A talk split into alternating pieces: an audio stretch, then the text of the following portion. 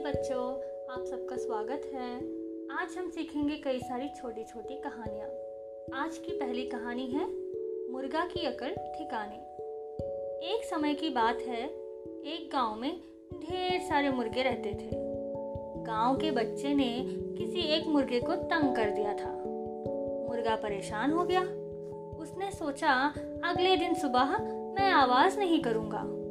सब सोते रहेंगे तब मेरी अहमियत सबको समझ में आएगी और मुझे कोई तंग नहीं करेगा। मुर्गा अगली सुबह कुछ नहीं बोला। सभी लोग समय पर उठकर अपने अपने काम में लग गए। इस पर मुर्गे को समझ में आया कि किसी के बिना कोई काम नहीं रुकता।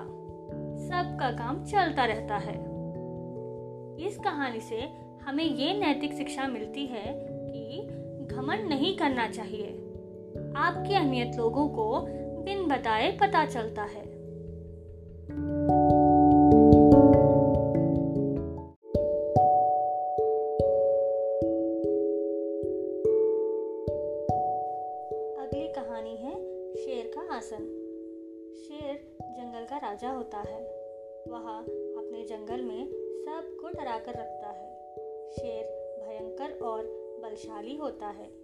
एक दिन शहर का राजा जंगल में घूमने गया।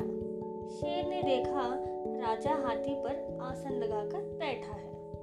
शेर के मन में भी हाथी पर आसन लगाकर बैठने का उपाय सूझा शेर ने जंगल के सभी जानवरों को बताया और आदेश दिया कि हाथी पर एक आसन लगाया जाए। बस क्या था? झट से आसन लग गया। शेर कर हाथी पर लगे आसन में बैठ गया। हाथी जैसे ही आगे की ओर चलता है, आसन हिल जाता है और शेर नीचे धड़म से गिर जाता है। शेर की टांग टूट गई। शेर खड़ा होकर कहने लगा, पैदल चलना ही ठीक रहता है। इस कहानी से ये नैतिक शिक्षा मिलती है कि जिसका काम उसी को साजे। शेर ने आदमी की नकल करनी चाहिए। और परिणाम गलत साबित हुआ।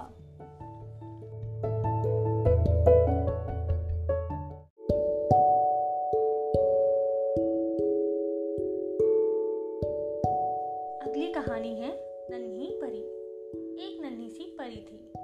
वह बहुत उदास रहती थी। उसकी मुस्कान चेहरे से गायब हो गई थी। वह एक दिन चाँद के पास गई। चाँद बहुत खुश रहता था। परी ने चाँद से खुशी का राज पूछा। चाँद ने परी से कहा कि वह रोज धरती पर जाता है। वहाँ बच्चे उसे मामा कहते हैं। ऐसा सुनकर चाँद को खुशी मिलती है। परी ने भी कहा, मैं भी तुम्हारे साथ चलूँगी। धरती पर परी चाँद के साथ आई। बच्चों ने चाँद के साथ नन्ही परी को देखा और खुशी से गाने लगे। परी के लिए भी बच्चों ने ढेर सारे गीत गाए। गीत सुनकर परी की खुशी का ठिकाना ही नहीं था। वह अब उदास नहीं रहती। वह अब हमेशा खुश रहने लगी थी। इस कहानी से ये नैतिक शिक्षा मिलती है कि खुशियाँ सभी जगह है। आप महसूस करें और खुश रहें।